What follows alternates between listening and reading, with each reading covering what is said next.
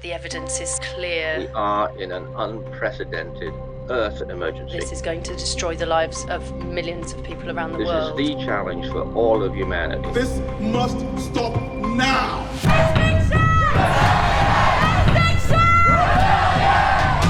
civil disobedience. Non-violence. This is a moment of choice. Decolonize, decarbonize. We're going to rebel. Scientific realism has to win. Extinction Rebellion. Extinction Rebellion. Extinction Rebellion.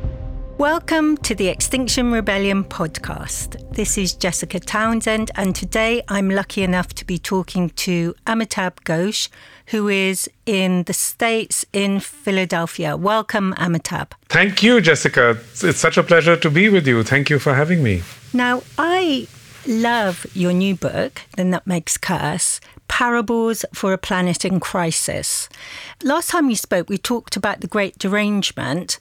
That also is a fantastic book, but it that is in strands, and this new book is um, feels like a very integrated whole. It was quite hard actually in sometimes to kind of pull the questions out because it's woven so beautifully together. What was your project when you decided to start writing? Well, thank you, first of all, uh, for reading it with such attention. That's really gratifying for me, you know, to know that it's resonated with you uh, so powerfully. You know, a lot of these ideas had been in my head, uh, you know, since about the time that I wrote uh, The Great Derangement, which was around uh, 2015. And soon after I'd finished with The Great Derangement, I happened to travel to Indonesia and to the Banda Islands. And uh, at the time, I had no conscious plan of writing a, a book around it. But, uh, you know, the islands left a very powerful impression on me. It's a bit of a regret to me because there are many beautiful things about the nutmegs that you draw out, both the shape and the size of them, and also the story, the story of how you research what happened. And you're sticking this um, old text into Google Translate to try and work out what's going on. You could maybe give us a little flavour of that. So you went to the Banda Islands, and then what happened? Well, at the time when I went to the Banda Islands, I had only a very sort of vague idea of what had happened there. But once I was there, just uh, interacting with the islanders and reading about the island, uh, I learnt about this history. And it's really a kind of horrifying story that has been completely erased from, uh, from modern memory, you know. And for me, then the nutmeg became, if you like, a kind of, uh, well, a parable, if you like, uh, about uh, about modern times, because what happened on the Banda Islands was that the Banda Islands uh, were the world's center of the nutmeg trade. Uh, nutmegs only grew in and around the islands, uh, you know, and the nutmeg tree produces both nutmegs as well as mace. And these were, you know, in ancient times and in medieval times, uh, uh, two of the most important commodities, the most expensive commodities known to human beings. Uh, and they had spread across the so called known world. Uh, very early, you know, I mean, so uh, uh, really long before the Common Era, we have nutmeg circulating in Italy, in, um, in the Mediterranean region, in Africa, in China, in India, and so on. And uh, because they were so valuable, you know, at a certain point, people, especially uh, in England, in Elizabethan England, be, uh, came to believe that nutmegs were a cure for the plague. Ah. So, yes, so the value of the nutmeg suddenly just shot up. And, you know, it reached a point where nutmeg, a handful of nutmeg uh, could buy you a house uh, in Europe. so it's a little bit like uh, the tulips, which I guess yes. were later were later. were later on. That's right. So what is the curse? So what happened, you know, is that in the 16th century. Europeans reached the Banda Islands and they tried very hard to impose a monopoly uh, on the nutmeg trade. And then, uh, you know, the islanders resisted. And in the 17th century, in 1621, the Dutch led a fleet to the uh, to the Banda Islands, and they essentially eliminated the entire population of the islands. You know, they murdered thousands, uh, they starved thousands to death, and uh, you know the rest were enslaved. Uh, a few escaped. So, in, in effect, what happened is that this amazing tree, uh, which came uh, with the ecology of the island, uh, this great tree of life for the islanders, which had made them prosperous and wealthy uh, for, you know, at least a thousand years, uh, ultimately led to their, to their complete elimination. And so, what they were facing was a very early example of what's now known as the resource curse. Uh, you know, when something very valuable comes to you from the land, and ultimately uh, it leads to uh, a complete blight. And I think uh, the resource curse is, in effect, uh, the condition of our contemporary humanity. Yeah, that comes across very powerfully in the book. And I think that one of the strong things about reading it is that you use quite gentle language. It would be possible to write this in a very angry way, mm. but you don't have to because the facts are so strong mm. that just laying them out has quite a strong emotional effect. So, yes, I think that was a very interesting choice that you made there. And you then compared what had happened on the Banda Islands um, in the Indian Ocean to what happened in America on a larger scale? It's not so much uh, to compare as to connect. Uh, you know, the Banda Islands and uh, let's say uh, Northeast America, especially the region around, region around Connecticut, were the two farthest poles of the two dominant empires of the period, which is the Dutch Empire uh, and the emerging British Empire. So, the first British colonial possession, for example, uh, in Asia was actually in the Banda Islands, a tiny island called Run. Um, and uh, at the same time, uh, the Dutch and the British were fighting these genocidal wars uh, in uh, the region around New York and Connecticut. Uh, these wars are completely, more or less, forgotten now by most people. But uh, you know, these wars were also really formative, uh, both for the empires and for the period. So I think what happened in the Banda Islands is actually directly connected to what, what was then happening uh, in the Americas. Uh, because really, ever after uh, the European so, called discovery of the Americas, what we see is a is an outbreak of uh, violence on a scale, I think, previously unknown to human beings. Yes, and the way that you describe it, it becomes a kind of given. It sits behind the ideas of colonialism, which would have been um, couched in Christian idealism. And I don't think many of the people were self conscious exterminators, but in effect, it was a war of extermination that was going on. Yeah, in that period, they were actually exterminating, but I don't think they used the word extermination quite so much. But by the 19th century, within the European consciousness and especially within the English language, wars of extermination were just taken for granted. It was just taken for granted, uh, you know, within 19th century Victorian culture that uh, Europeans had a right to exterminate uh, whoever they wanted. Mm. You talk about the way the nutmeg kind of lost a sense of meaning. Mm. So the islands had a sort of mythology and some storytelling around it. But when it becomes commodified, it becomes sort of flattened and less rich. And that seems to be a big metaphor for what happens right across what we call capitalism, but which you see is going much further back. Yes, I think it really starts. I mean, this whole way of looking at the world and looking at the gifts of the earth, if you like, as dead things, as inert matter that exists only uh, to be exploited by humans. And uh, let's not forget, not all humans, uh, but certain humans essentially uh, uh, white Western men. Uh, you know, uh, it's uh, white elite Western men, I should say, because, uh, you know, mm, uh, European peasants certainly weren't going to be exploiting things in quite the same way. So, uh, uh, you know, I, I, I think this kind of uh, this kind of worldview enters uh, the modern consciousness really at about this time, the 17th century.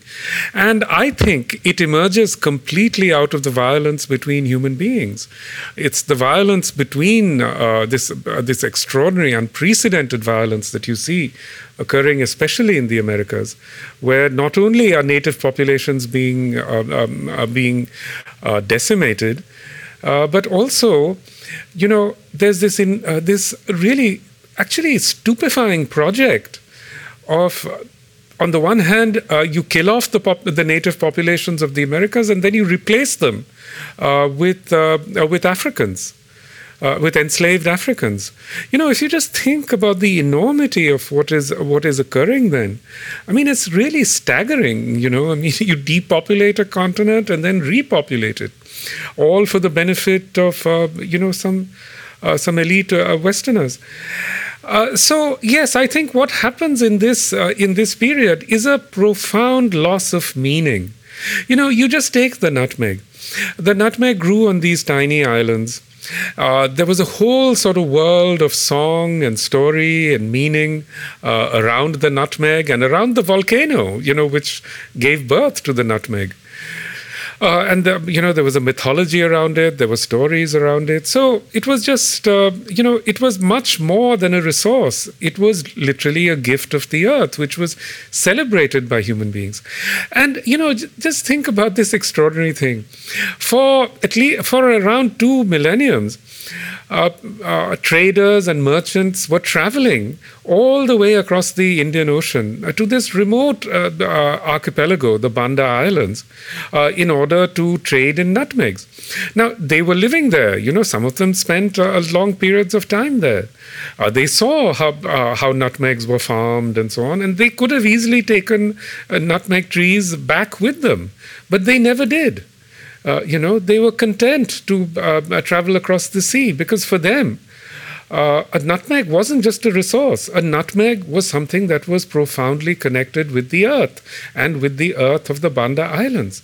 So a real nutmeg wasn't a nutmeg unless it was from the Bandas. And then from the 17th century onwards, once you have the European colonial incursion there, the nutmeg becomes a meaningless thing, uh, which is actually transported across the earth and grown in vast quantities then in Barbados. Uh, Barbados is today called the Nutmeg Island. Uh, Connecticut is called the Nutmeg State. Uh, I mean, these things are so kind of, uh, you know, resonant, if you like, with uh, these. macabre forms of symbolism, you know. So, you know, to uh, to cut a long story short, you know what I say very often to young uh, to young activists today, and I was just meeting with some uh, young degrowth uh, with a young degrowth activist here in Philadelphia. Uh, you know, it is so important for us if we are going to part company with that way of looking at things on this earth, we have to do it through the medium of stories, of rituals, of ceremonies.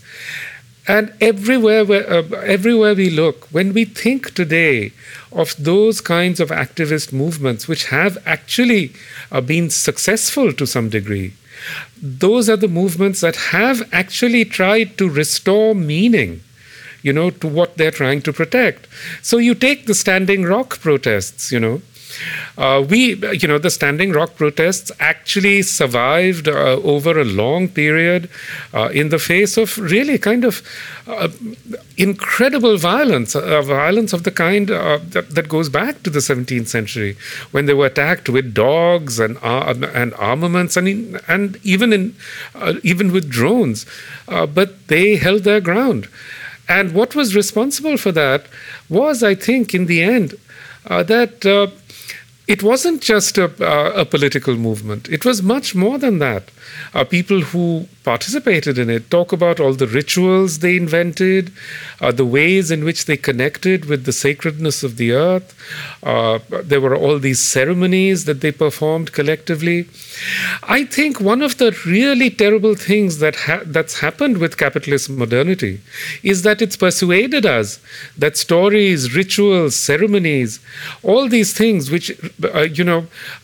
Uh, uh, uh, which we've come to discount uh, within capitalist modernity. You know, they persuaded us that these things are unimportant, but they are not. Mm. They are profoundly important. I love that. Civil disobedience. Non-violence. This is a moment of choice. Extinction Rebellion.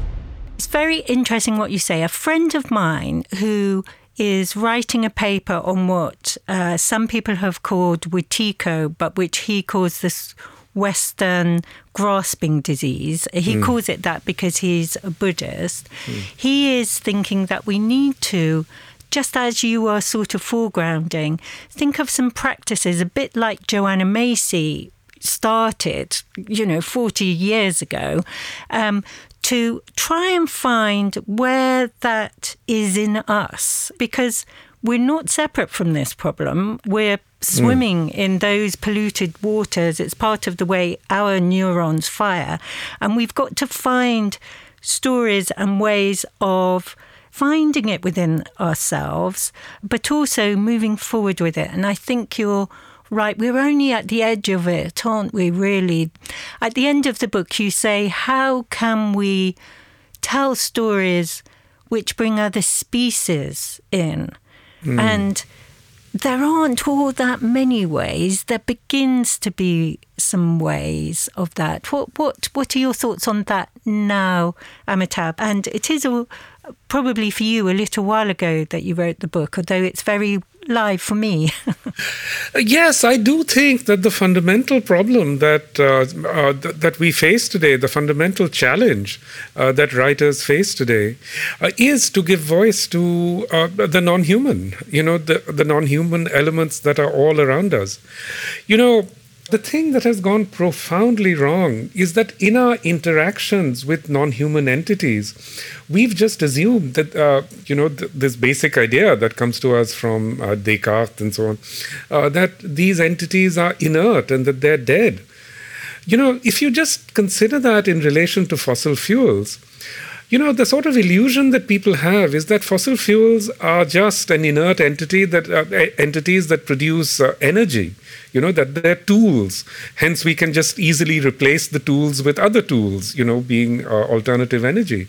But the more we look at fossil fuels the clearer it becomes that we have become their tools. You know they have enmeshed themselves in human life in such profound ways that actually uh, it's very hard to think of how you escape from the from the mortal coils of this uh, uh, of this kind of energy. So I think it's very very important for us to try and understand actually the enormity of the non-human world how this non-human world has enmeshed us in so many ways uh, precisely at the time when uh, you know uh, Western philosophers, especially, began to think of human beings as being completely independent uh, of so called nature uh, and of the environment. So uh, I think a huge burden rests upon us as storytellers to try and find, uh, you know, those non-human voices. And I can tell you that as someone who's been struggling with this for a long time, I realize that to do this is to marginalize yourself within uh, you know the artistic and literary communities that you and I belong to. Uh, you know, because in order to connect with the non-human, you have to let go uh, of, of, what you might call a, a kind of bourgeois seriousness. You know, you have to accept the idea that these entities are there, that they speak, that they have agentiality, uh, that they have uh, intention, and uh, that they're capable of creating meaning. And as soon as you do that, you profoundly break uh, with the fundamental conceptions that underlie uh, contemporary thought, you know. I love what you said about fossil fuels being a sort of monster that's enmeshed inside our societies because I've been trying to work out how we get fossil fuels out of our lives and out of our societies.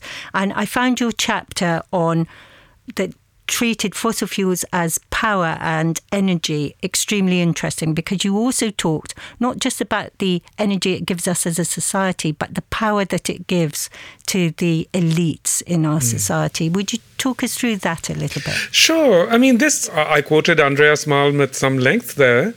And I, I, you must know that Andreas Malm is a sort of activist, and he's written a book about uh, you know, where he sort of recommends uh, uh, blowing up fossil fuel infrastructure and so. on. I know we've had so many debates in XR yes. about it, you know, because we're non-violent, and yeah. uh, it's like where is the line? But yes. Yeah, but he's also a kind of uh, very orthodox Marxist and so on. So he would completely disagree with my uh, with my views. I think uh, because my views are, are not of that uh, you know of that ilk at all.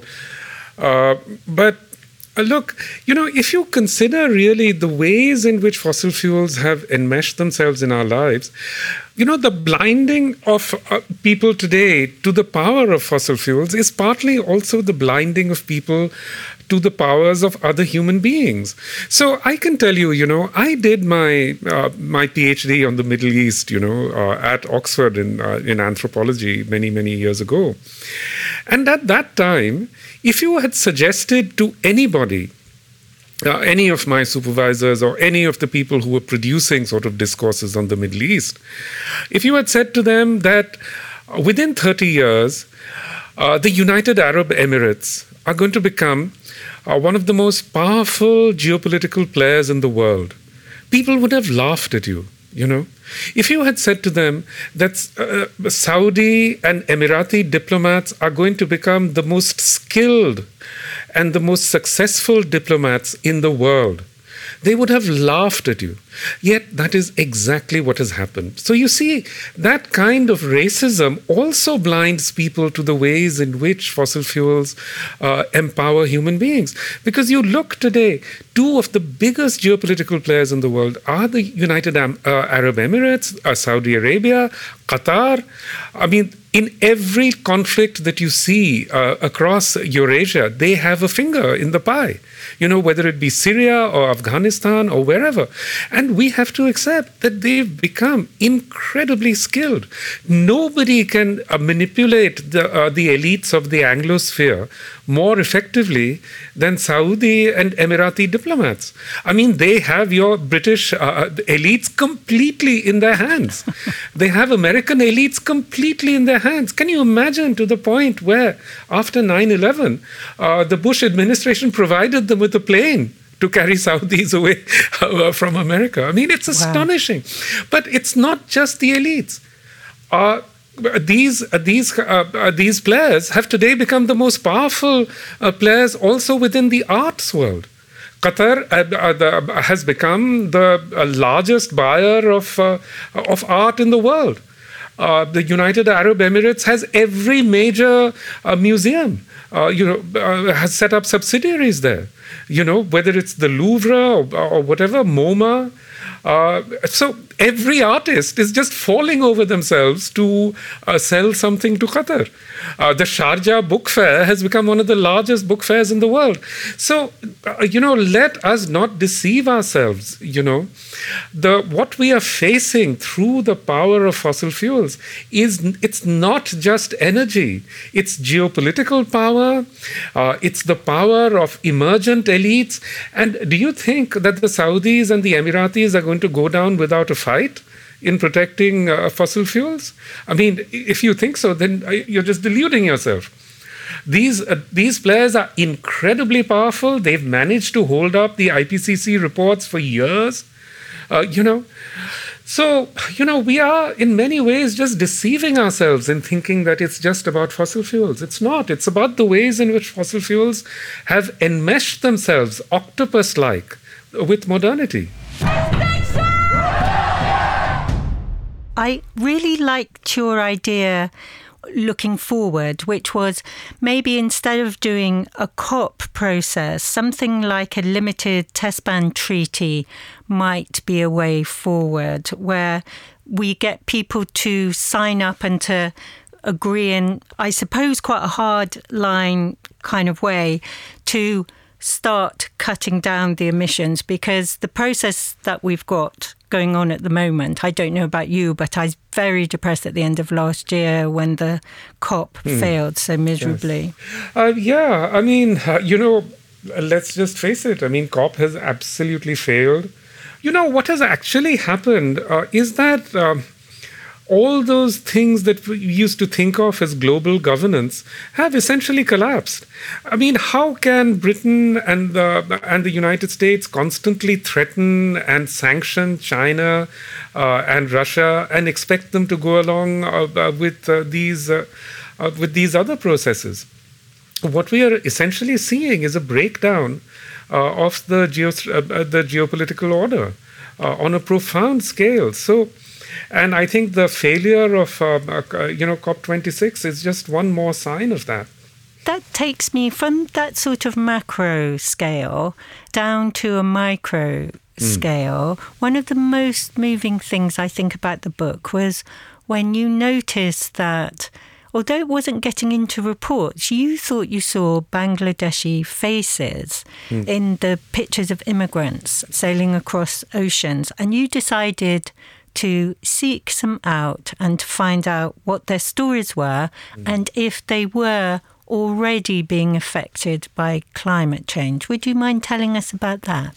Sure. So what happened is that uh, you know, starting around around about 2012 or something, uh, you know, the, when the so-called uh, uh, migration crisis started, I became very interested in this phenomenon. You know, because I'm myself a migrant and have uh, you know spent my, my family's my family has been migrants for uh, generations. You know, uh, also uh, also our roots are in Bangladesh.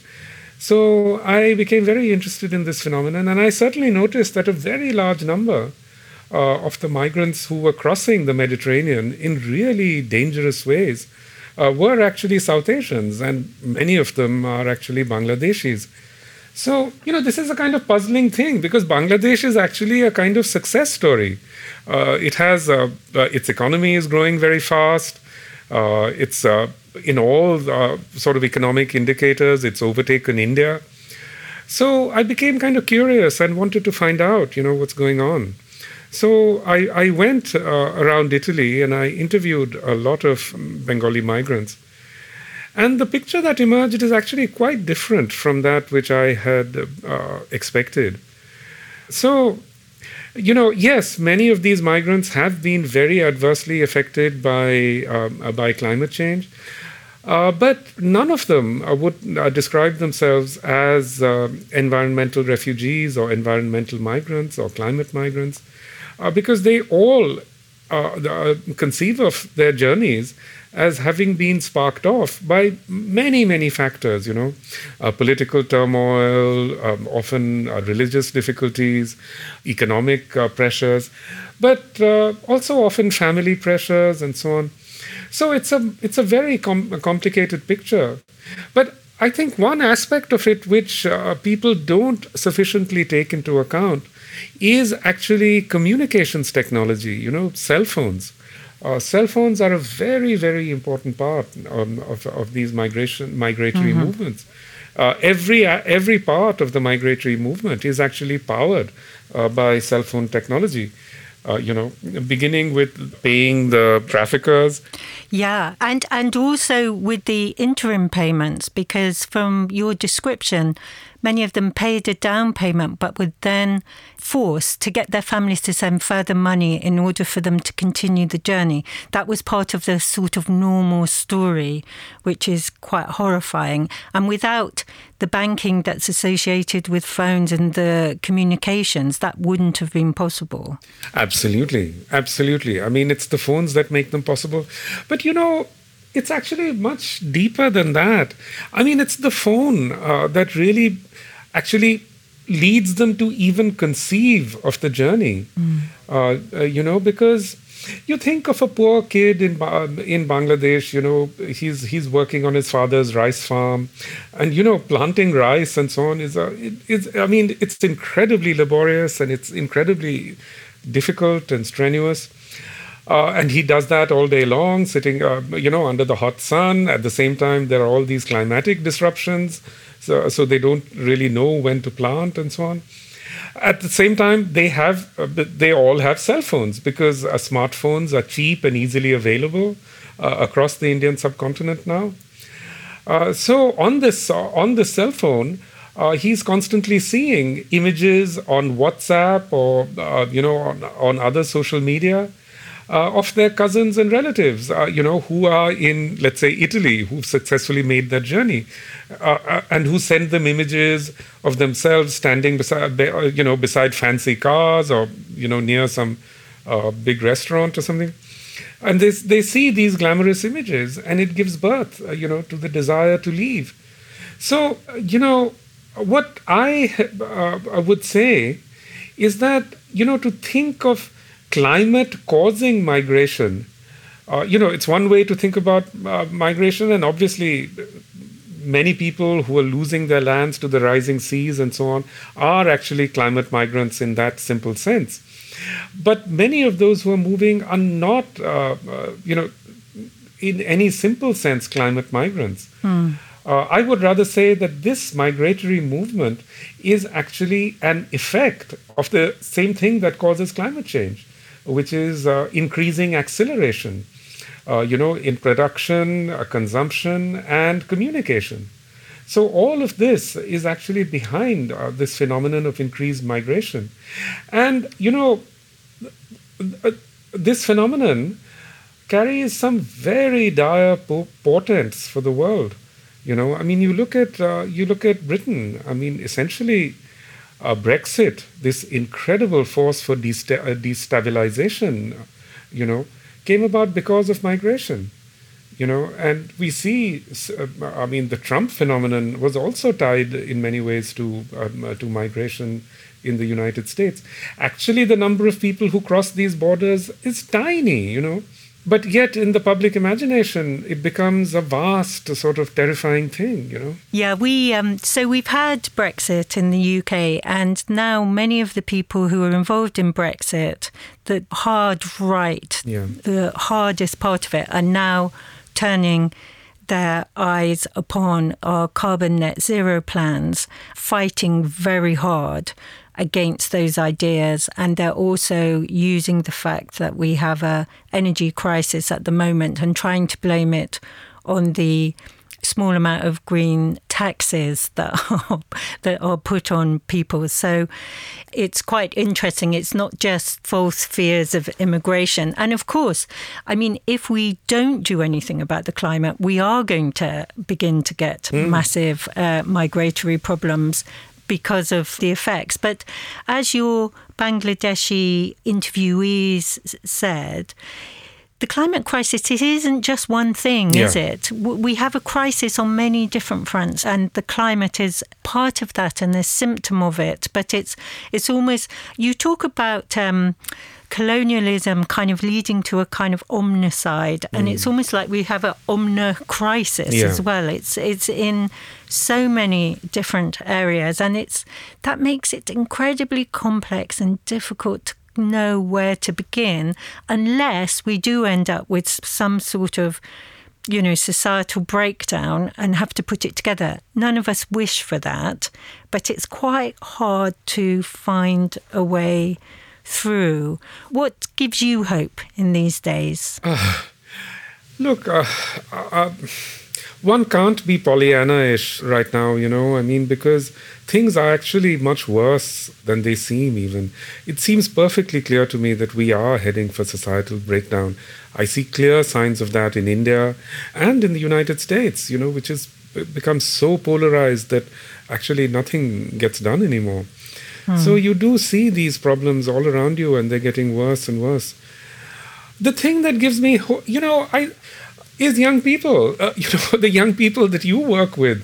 Every time I speak to them, I, you know, or have any interaction with them, I, I come away uh, you know, feeling a little more optimistic than I would otherwise. And I think I think one of the things that sustains them is that they understand also that that in the face of this vast uh, horror that uh, that is advancing towards us, on the one hand we have to do what we can about those ma- uh, macro things, but on the other hand we also have to find our own satisfactions in uh, living our lives as we choose in uh, you know sharing and caring for others uh, within small communities. So we have to find you know these uh, these compensations that is uh, friends, family, community, and uh, the mutual kind of caring and sharing that uh, that human beings have always done. I think those things are very important. You know. Only if we pay attention to those micro things will we be able to carry on confronting the macro challenges. Actually, to end, I think that that's what you do in the book because you do look at some planetary horrors, and I haven't mm. been able to do justice to all the things that you cover in the book. I, I love what you say about terraforming, but that we'll have to talk about that another mm. time. Um, yes. But one of the wonderful things about the book is you have some storytelling aspects, particularly around the nutmeg. You look at geopolitics and macro problems. And as you are writing the book, there's a sense of you sitting in Brooklyn alone because your wife has mm. gone to look after her family, and mm. outside COVID is happening, but also the Black Lives protest. So there is a very nice personal tone to the book. These many layers which give a idea of a crisis and things going on which have a human scale as well. There, there's you as the human being, as the writer, maybe not always at the centre, but uh, you you know connecting these things, and it gives the book a great humanity. So thank you for that. Thank you, thank you so much for your very generous words. Thank you. The evidence is clear. We are in an unprecedented Earth emergency. This is going to destroy the lives of millions of people around the this world. This is the challenge for all of humanity. This must stop now!